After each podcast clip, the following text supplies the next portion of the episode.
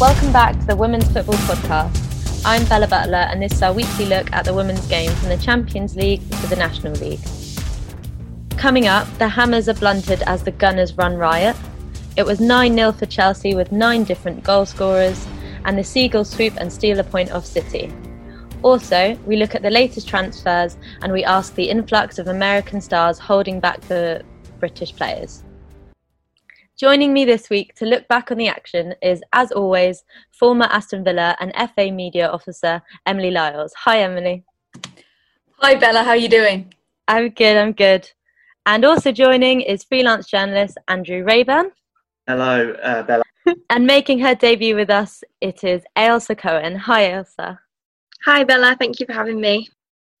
Also, with us later on, we look ahead to the National League starting with Crawley Wasps, Naomi Cole, and Grace McCatty from Sunderland. And I know Naomi also has views on the influx of foreign talent in the WSL. This week, Arsenal have been the big winners once again after thumping Reading last week, and they've put nine, yes, nine goals away at West Ham.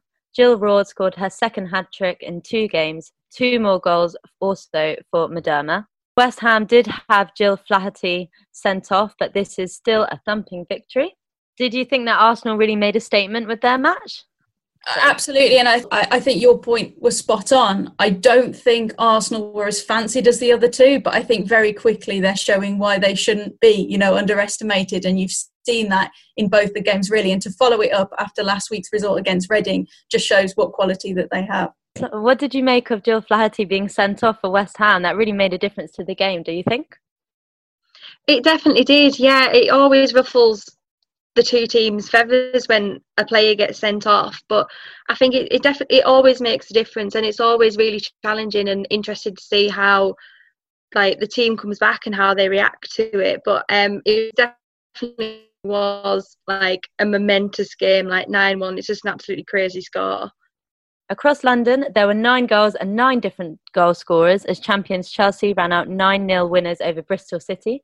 Pernille Harder netted a sublime first Super League goal, while England youngster Niamh Charles netted on her competitive debut for the Blues. What did you guys think of this? Yeah, it was obviously two big victories there, two huge score lines, which do, I think, catch the eye for anyone that does follow the game, but also perhaps those people that don't. And I think when you watch either performance, I know people analyse them and talk about the golfing quality, the golfing resource, etc. But ultimately, there were two absolutely top draw performances, and I think you know to score nine goals in any game, especially at that level, is is absolutely brilliant, and you know certainly sends a message out to the league hugely. And Andrew, what did you make of Chelsea and their nine different goal scorers? It was almost like they were having a bit of a game, weren't they, to see how many of their players could score. Yeah, I mean, obviously, as as Emily says, uh, scoring nine goals happens in in all levels of football, but to get nine different goal scorers out of it is quite something. Um, look, Chelsea have got quality throughout the team. We know that. We know that they've strengthened over the the the, the, the summer. Um, Emma Hayes always likes to get them off and running uh, quite quickly. She's very keen on a on a on a gunshot start, um, and they've certainly done that. I mean, as you say, nine different goal scorers. Um, okay, the first one didn't come until like the first uh, 15 minutes, but after that, they were scoring goals at regular intervals. Um, and they got one right towards the end as well, which shows that they uh, weren't letting up at all. Chelsea, of course, will be earmarked as favourites.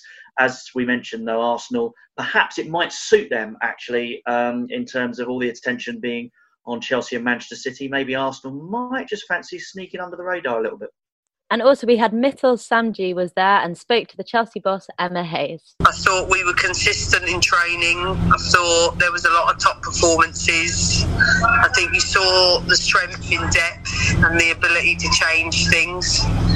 I think it's easy to look at a scoreline and say, yeah, but this, without crediting the team that's working hard, even in possession, to create opportunities. The fact that there were nine different goal scorers show the diverse players that we have in our group, so I'm happy about that. Um, definitely happy for a clean sheet. I was going to say, how happy uh, are you are with Beth um, England getting on the score sheet and scoring her first goal of the season? Yeah, of course I'm happy for all my players to score. Oh, Beth had a wonderful season last year. I think it was important for her today to get on the score sheet and go into international camp. But I think the biggest success was making sure we had multiple scorers today. Um, with your side being on the front foot, like whilst your whilst your side were on the front foot and, and have scored nine goals today, and we've seen yesterday that Arsenal scored nine today. Do you really think goal difference is going to be key this season in, in securing uh, back-to-back titles? If, if... I don't know. Is honest. I just know that you have to get three points first, and then ideally with as most goals as possible. I don't know if it will make a difference. Um, moving forward, can you see this side getting goals from across the team? Well, surely today's goals will be reflective of the fact that we're not relying on a single goal scorer. We've got multiple goal scorers, that's important. The surprising result of the day came at the Academy Stadium as Brighton held Manchester City to a goalless draw, which was surprising with the new signings of Lucy Bronze and Alex Greenwood, who went straight into the starting 11 for Gareth Taylor's side but couldn't help them to victory. Ailsa, you were watching this and gave massive credit to Brighton. What did you think of this game? It was a really, really surprising game. I thought City, no doubt, I watched City all last season, we're going to come away with at least two, three goals. But it's really clear to see from what um, Hope Powell had her girls completely prepared for this match and they knew what they would look for 90 minutes. City made four changes from last week and Brighton made three. Steph Houghton made her 100th appearance for City last weekend and she's such a prolific figure for the team as well. And in the opening minutes, she fancied herself with a free kick because she's quite she's quite known for being able to score these long high balls. But unfortunately, she she didn't manage that today, and that's what it basically was for City throughout the whole 90 minutes. They tried and tried and tried putting decent balls in into the box, but they just couldn't finish. And more and more frustrated as the game went on. Brighton just completely exploited it, and massive credit to the Brighton keeper Megan Walsh as well. She got player of the match, and she was absolutely fantastic. Some of the saves she did against the likes of Georgia Stanway, Ellen White, you know, these are England players. She played so so well, and I think Hope Powell has done a great great job with her team and she said that they've done a lot of work in the final third leading up to this this game Brighton have lost the past three games against City. And just even for them to come away with one point from a draw is a massive result for Brighton this afternoon. And Brighton boss Hope Powell spoke of how proud she was of her team. I think over the summer we worked really, really hard um, in terms of being a little bit more resilient, um, structure, you know, game plan. I think we brought in obviously some new players that, that could help us with, with the way we want to play and the way we want to progress. Um, and I think today in particular, we were very, very organised. Um, we worked on trying to stifle their play. I think we did that well at times. Um, and I think more importantly, everybody just, you know, played their part um, right until the last whistle and, and, you know, competed for everything. So it was a real team effort today. One thing that, that we, we certainly highlighted this week, if, if you if you do your job well, if large proportion of times we did it very well, um, you know, started to tire a bit, but but you know, came back again. Everybody dug deep, um, and it's a real team effort. And I think everybody, I, I, it'd be really difficult for me to single any player out. To be honest, I think everybody played a part, and because of that, we were able to come away with something today. Ailsa, just out of interest, how was Maya Le Because she's quite a young, promising young talent, isn't she? Yeah, she, she was really good. Because I saw her play against Reading last season, and she looks, yeah, she looks a real, real good, good find. I know that, um, I know that Hope Powell's quite excited by her. Um, she put a really good high ball in just from outside of um the box in the second half, but Ellie Roebuck, she's a really good keeper. She just jumped up and just tapped it over the crossbar. But yeah, she does look really good, especially for such a young, a young player. Definitely, yeah. So the signing of US forward Alex Morgan made headlines on Saturday, but Spurs' WSL game at Everton came too soon for her inclusion. England midfielder Izzy Christiansen scored the only goal in a tight game as the Toffees made it two wins from two. Also, Reading bounced back from their heavy opening day defeat to Arsenal with a comfortable victory over Aston Villa. Amalie Eikeland, Lauren Bruton, and Lioness legend Fara Williams were all on target for the Royals. Summer signing Stine Larsen grabbed us a consolation and her first goal in claret and blue. Emily, do you think Villa should be worried, or have you seen enough to suggest that they can stay up? It's a really good question, Bella. Um, I think it's too early to be worried, to be completely honest with you. I think last week against Manchester City, it was ultimately the two mistakes. Other than that, the performance, given who they were playing against and the calibre of player, was really, really good. Didn't see the game today, but having read the reports, it sounded like at times they were in the contest, which is really, really important. And obviously, their big summer signing got off the mark today, which I think will give them confidence. Um, their next league game, they go they play against Everton at the Banks's Stadium in Walsall, which will be their first game there. Um, which is going to be their sort of new home, aside from the few games that they'll play at Villa Park. So, no, I, I think it's a little bit early to be worried. I think it's important to remember that they have only just been promoted, and everybody knows that there, there is a gulf between the two divisions, as there is between most divisions. So, no, I think I think that they can still be confident and, and they have to be really just keep going, keep training, keep doing what they're doing um, because they have shown some pro- promising signs in the games today. Manchester United overcame a spirited Birmingham in a hugely entertaining match in Solihull. After falling behind, two goals in quick succession saw Carla Ward's Blues side take the lead, only for Katie Zelem to make it two apiece at half time. Ella Toone and a brace for Kirsty Hanson turned the contest on its head as United ran out comfortable winners. Next, we will round up the action in the Championship. Making small changes to your lifestyle could improve your chances of staying healthier longer. Start now by taking our free How Are You quiz. Just search 1U. So, Natasha Flint's late penalty earned a point for Leicester City in a thrilling contest in Chesterfield against Sheffield United. Melissa Johnson was at the double for, for Sheffield. Leicester have gone full time this season. Could they be Liverpool's challengers? What do you think, Andrew? Well, it's an interesting one. I think there will be a split between those who um, you know have and those who have not in the championship. Uh, um, certainly, obviously, Liverpool having come down from the WSL will uh, try and regroup and be strong. Um, but yeah, as you say, that Leicester switch is an interesting one. They should be up there. The draw with Sheffield United, who were a very good side last season, uh, does suggest that they will they will be there or thereabouts. Um, it all depends on those games, doesn't it, between uh, the top teams, um, who will be able to take points off each other. And will there be a couple of teams that break away? In the end, Villa just outlasted Sheffield United and Durham last season. Um, but will we see a bit more of a closer battle? I think, uh, obviously, can't tell in the early stages, but I do think the Championship is going to be a very interesting league. And speaking of Liverpool, they got their championship campaign up and running with a comfortable win at London Bees. Melissa Lawley put the Reds ahead before Rinsola Babajide celebrated her first Lionesses call up by doubling the lead before the impressive Rachel Furness added further gloss to the scoreline. Do you think it was great news for Babajide getting her first call up, Emily?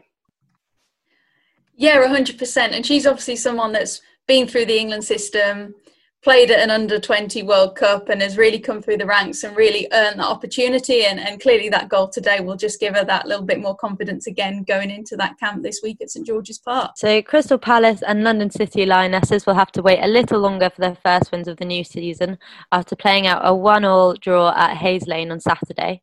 Lizzie Waldy's header got Palace off to a dream start before Elisabetta Ejipe equalised before half time. And there were more late heroics from Durham, who scored three goals in the final 10 minutes to secure victory over Lewes in the first game at their new Maiden Castle home. So Blackburn Rovers suffered a loss against Charlton Athletic, and it was Jess King's injury time goal that was the difference. I think um, uh, there's not too many storylines out of the championship at the moment. You know, I think it will play out a little bit further on. Now on to the National League as it kicks off next weekend. Joining us to give their thoughts on that and also other topics, we have Naomi Cole from Crawley Wasps. Hi, Naomi. Hi, all right. And we also have Grace McCatty from Sunderland. Hi, Grace. How are you? Hi, Bella. I'm good, thank you. And passing over to Andrew, how do you think the National League looks for the week ahead? Well, it's uh, certainly got some interesting opening uh, day fixtures, and we are lucky to have two senior players from the sides that uh, finished top of their respective divisions in the north and south uh, last season, as you said, uh, Bella. Grace, um, will come on to you firstly with Sunderland.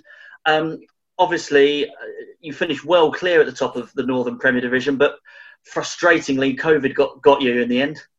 Yeah, I think um, yeah, it's, it's definitely it was disappointing way for the season to end. I think based on our form, we were undefeated. Um, we only had to win, I think, about three more games, and we'd secu- secu- secured promotion, which obviously was our aim. So yes, we're disappointed how it ended, but I think, like you said, it was unprecedented conditions. Um, I don't think anyone anticipated a, a, a global pandemic was going to hit. Um, so whilst we are disappointed, we appreciate that it, it was out of our hands and a few of the clubs, obviously, both in men's football and women's football, um, were unhappy with the way that the FA dealt with um, the, the, the COVID incidents and and and, and voided the leagues. Um, Sunderland, though, accepted it with quite good grace, didn't they?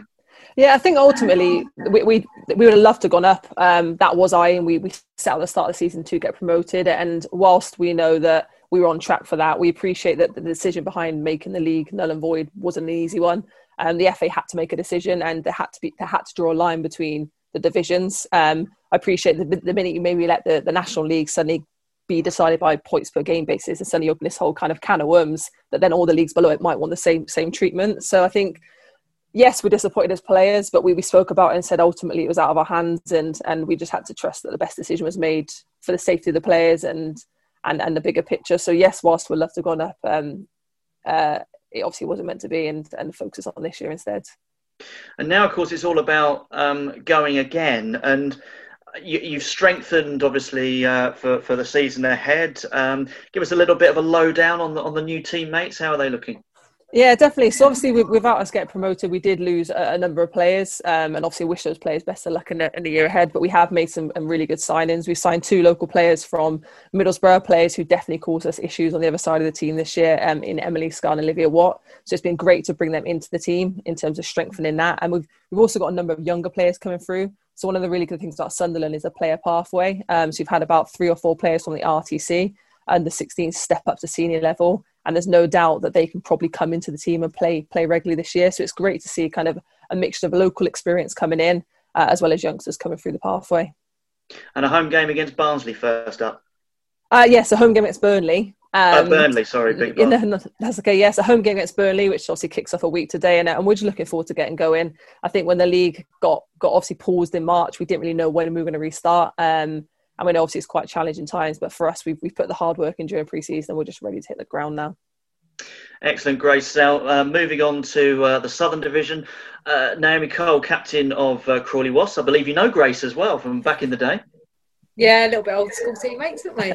yeah, yeah, that makes us feel really old now. I know it does, doesn't it? um, and again, nine points clear at the top of the Southern Premier, albeit having played three games more than Watford. Um, frustrating not being able to finish the job as well, I guess. Yeah, but I want to reiterate what Grace said. It kind of came to a decision that the FA had to make in terms of doing the right thing in terms of not just our league but the leagues below it. And um, I mean, it was all obviously very competitive in our league, and there was a number of teams that were fighting for the title. So, if those extra games had been played, it would have been very interesting to see whether we would have finished top or whether Watford would have caught up with the games that we had in in advance of them. So um, it's just, just definitely looking forward to this season and just pushing on from where we were last year. And I think now we've had that year's experience in this league, it's all about just pushing on and seeing how far we can go as a club.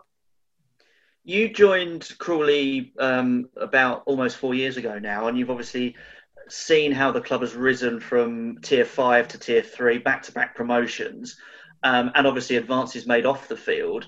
Um, where does the club sit now for you in terms of the development? How far has it come? What's it got to do in the future?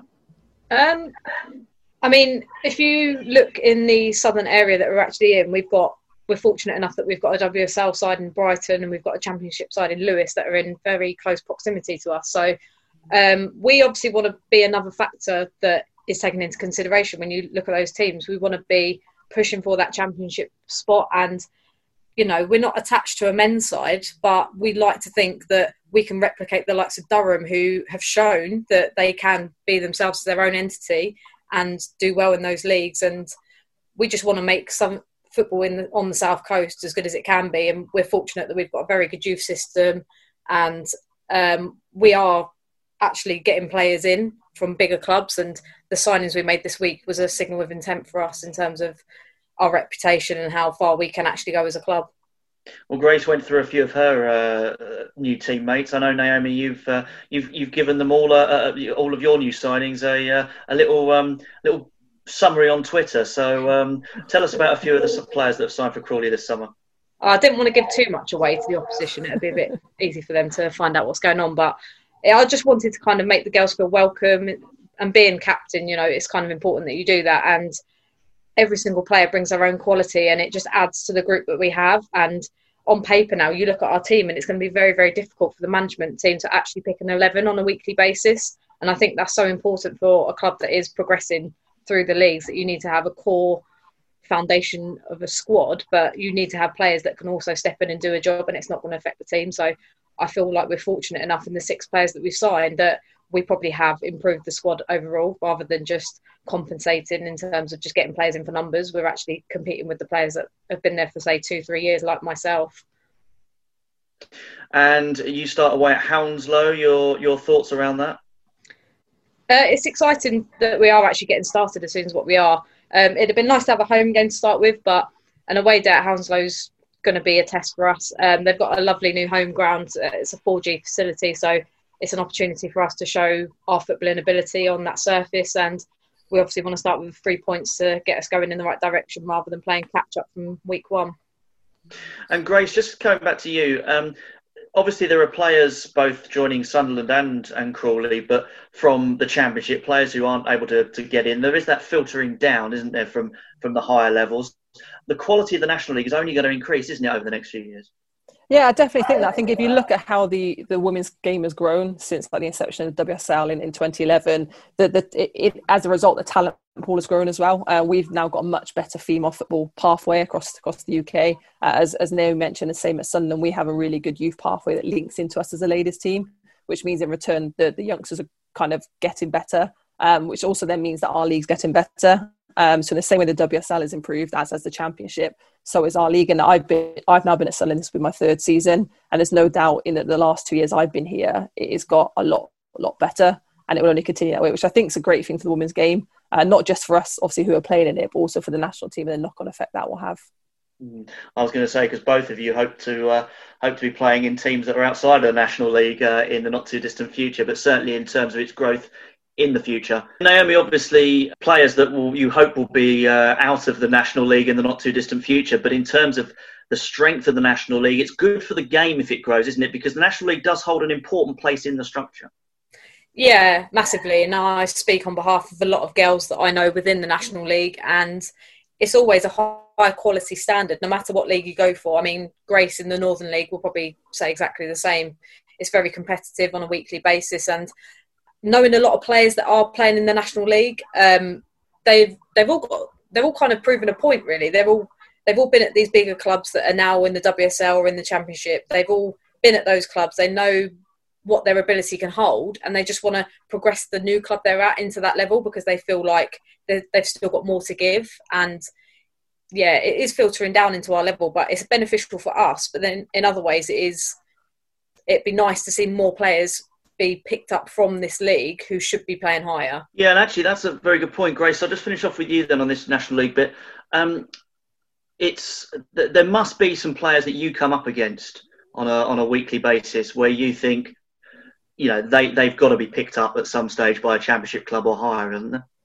Yeah, definitely. I think, like I mentioned earlier, two of the the younger players that we've got coming through are both England youth internationals, and and there's no doubt that they could probably go and play for a championship club or being around kind of a WSL setup. But I think the great thing about the National League is that it will give those players much needed game time and it will allow them to actually play week in, week out, which will only further their development rather than going on a, and sitting on a bench of a, of a championship club or a WSL club. So whilst yes, we are part of the pathway, I think we are a really important part in terms of it is a really competitive league. Um, there are players like Naomi said who could, I think, easily, not easily, but uh, compete themselves at, at, a higher level. But they're at that club for a reason. And and I think, obviously, speaking for myself, I joined Sunderland because um, I wanted a new challenge, but I also wanted to help them get back to where I think they belonged. Obviously, they've got a long history in the women's game, and and I want to get them back up into those leagues. So for us, it's really key that we keep hold of those players. We give them the game time they need, that they can get challenged. Uh, they can develop and then and get prepared for when we get to that level. They are ready to compete at that stage. We've been looking at the number of transfers that there's been this week. You know, there's been some big signings, like for Man United, there's Tobin Heath and Christen Press, and also Alex Morgan for Spurs. So we were just wondering uh, what you guys thought of that. I think one, I think it's it's a fantastic sign for the for the women's game in England that you're attracting quality like that. Um, I would love to play in that league right now to get the chance to test yourself against oppositions like that. I do also think it runs a bit of a risk, and I've always said this from the start of when the Women's Super League come in. If we're going to allow young players in England the opportunity to develop, they need to be able to play, and they need to be able to play regularly. And the challenge you've got now is teams are competing to be the best they can be, and therefore they're drawing world class talent, which will only raise the game even further. But it has to be balanced with localized or local players because ultimately, if it comes to a point where a team is full of foreign international stars, then that's not going to help the England national team. That's not going to help the growth of those players going into it. So I do think it's a really exciting thing. I think it, it is. It shows really huge positive signs that the WSL can attract players like that, um, and I think hopefully that will give it the platform to to, to become bigger and, and kind of raise the profile of the game, which will only benefit everyone else in the long run. Um, but I do think there needs to be done a bit of caution in terms of having that balance between international foreign players as well as players from England and, and localized players in the area. Yeah, Naomi, you've uh, we've seen that you've been you know fairly outspoken about this issue on social media, so it'd be interesting to see what you think as well. Um, I mean, for me, it's it mirrors exactly what Grace says. Obviously, it's incredible to know that these players, the top elite players in the world, are enticed to come over to England and play and there's that opportunity to do that now through the finances that are available and just the opportunity and the break in other seasons and for me it's great from that aspect that we can actually have your Pernille Harders over here, you can have your Alex Morgans over here. But it's exactly like Grace said. At what point are they going to potentially cap it on a game day to be like, actually, it's great to have these players here, but how many international abroad players should we be having in the starting 11? That's where I think the line needs to kind of be drawn a little bit because it's great saying yeah there's 56% in, uh, english players in in all the teams across the wsl but i'd like it'd be interesting to see the percentage of those that actually get game time at the end of the day. It's well well and good having english players registered for your team but if they're not getting the game time they're going to get to a point where they're like actually i've been sat on the bench for two years. My career's gone a bit stagnant. Where am i going to go next? And that's where the filter down comes in so it's exactly like Grace said. It's it's great from one aspect, but then there is that massive red flag that comes up that it's like, is this going to benefit the English game for us? And especially if we're looking ahead to the Olympics and the Euros, our English players are missing out on their game time for that, and we're supporting the US players getting their game time ready for the Olympics. So it's a bit like, who are we helping in this current situation? But it's got it's a bit of a catch twenty two, I'd say. I think it's it's a, it's, it's a strange. I think from a spectator point of view, it's fantastic. Mm. Um, they're gonna like, I want to go and watch the games. I think the chance to see them compete in England is incredible. But the golf is what worries me. You look at some of the score lines from today. You're talking nine nils, eight nils, and that doesn't benefit anyone. Um, and this is where the the, the, the bigger team, I said the bigger teams, like the top three, four, get get stronger, and it becomes like two mini leagues, um, especially the top tier. So I think that's the risk as well, is that that golf becomes bigger because the teams lower down can't compete. Um, and then that has a knock on effect to the championship and so forth. So it's exciting from one side, but it is also, um, yeah, something that definitely needs to be done with caution. Does it also not benefit English clubs in Europe as well, though? I'd say yes, because they've obviously got that experience for the Champions League fixtures.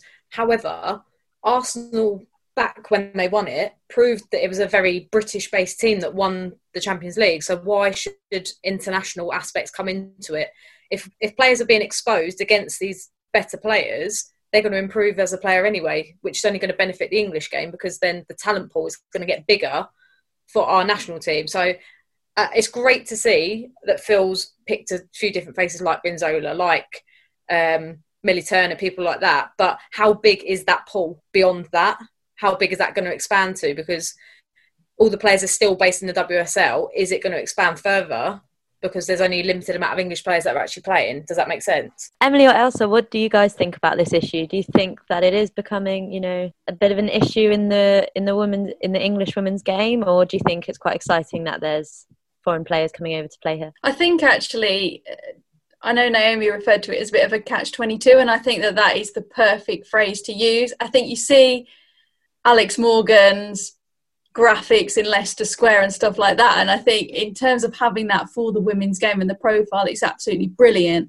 But there is that risk that it impacts on the national team ultimately. And I guess just general English talent coming through, not necessarily future lionesses, but just general opportunities for English and British players. Um, but I think certainly at this moment in time, I mean, I know the profile of the women's game in this country is growing all the time, but I don't remember as much conversation as we've seen over the last couple of weeks. And I think in a lot of ways that can only be a good thing, but I also do see the concerns and, and the risk, I guess, long term to, to the longevity of the game. And you know, like for example, some some of the players are only on loan. So do you guys think it will only benefit benefit them um, until December. I was going to say that because isn't Alex Morgan only here till December? So that it's great that she's going to be around and potentially probably playing a lot of games. But she has recently had a kid.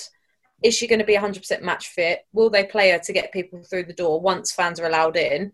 Then what do they do? Their team's been based around having her in the team. Somebody's been missing out. They're going to have to filter in. That takes another couple of weeks sometimes for teams to get used to a player change. Again, it's it's so difficult to judge. I'm very vocal on Twitter about it just purely because Grace will probably know this situation as well. Having been at a top club at that level and being told that you're not going to play because someone else has got foreign international experience over you, you're kind of questioning yourself. You're like, so what am I here for? Am I here to make up the numbers? Am I never going to get picked because I'm not a senior international? How am I? How am I going to get that experience? Kind of thing. So it's it's difficult on a lot of aspects. But I think as a player, it, it hits a little bit harder. As a as a journalist and a publicist, it's a very different viewpoint because it's the women's game's being talked about and it's fantastic and it's all over the news. And to be honest, it's great because we've wanted that exposure. But for me as a footballer, I look at the aspect in terms of player development and the English players coming through this country, and it needs to be supported as much as it can. Yeah, should just obviously add for uh, those listening who, who may not be familiar, of course, Naomi was uh, both on the books at Arsenal and played for Chelsea.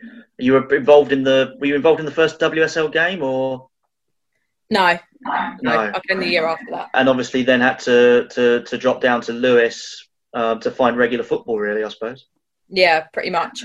Um, it was initially kind of Arsenal on loan to Millwall, then transferred to Chelsea, then transferred back out to Lewes, back into Chelsea. So it's kind of dipping in and out of clubs all the time. And eh, okay, maybe I could take some personal re- responsibility on that and say, could I push myself a little bit harder to break into those teams? But sometimes opportunities don't arise just for whatever reason. And I can look back with minimal regrets in terms of my career. I've made decisions that I felt was the best for me at that moment in time. And for me, money hasn't been a factor for me in women's football.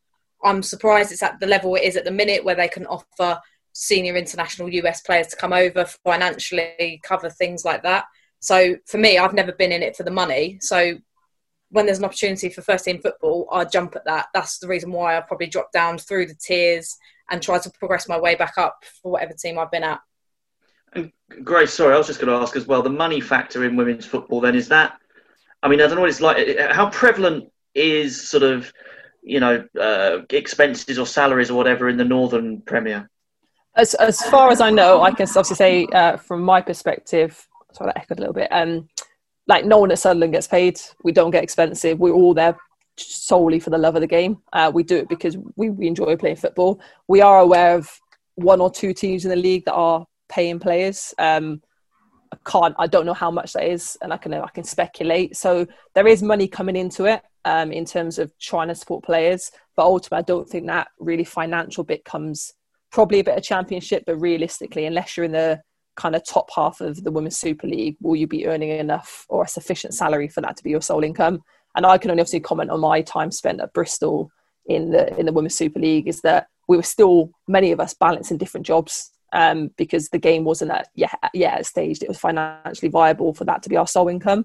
So it's great that there are teams in our league now in the National League that are getting paid or are getting some financial reward or, or outcome but it's still very much that doesn't come until you, you move to the higher divisions. Thank you so much to Andrew, Emily, and Ailsa, and also to Naomi and Grace for coming on the show today. Thank you also for listening. Please follow us on Instagram at the Women's Football Podcast and on Twitter at TWFP1. Join us next week.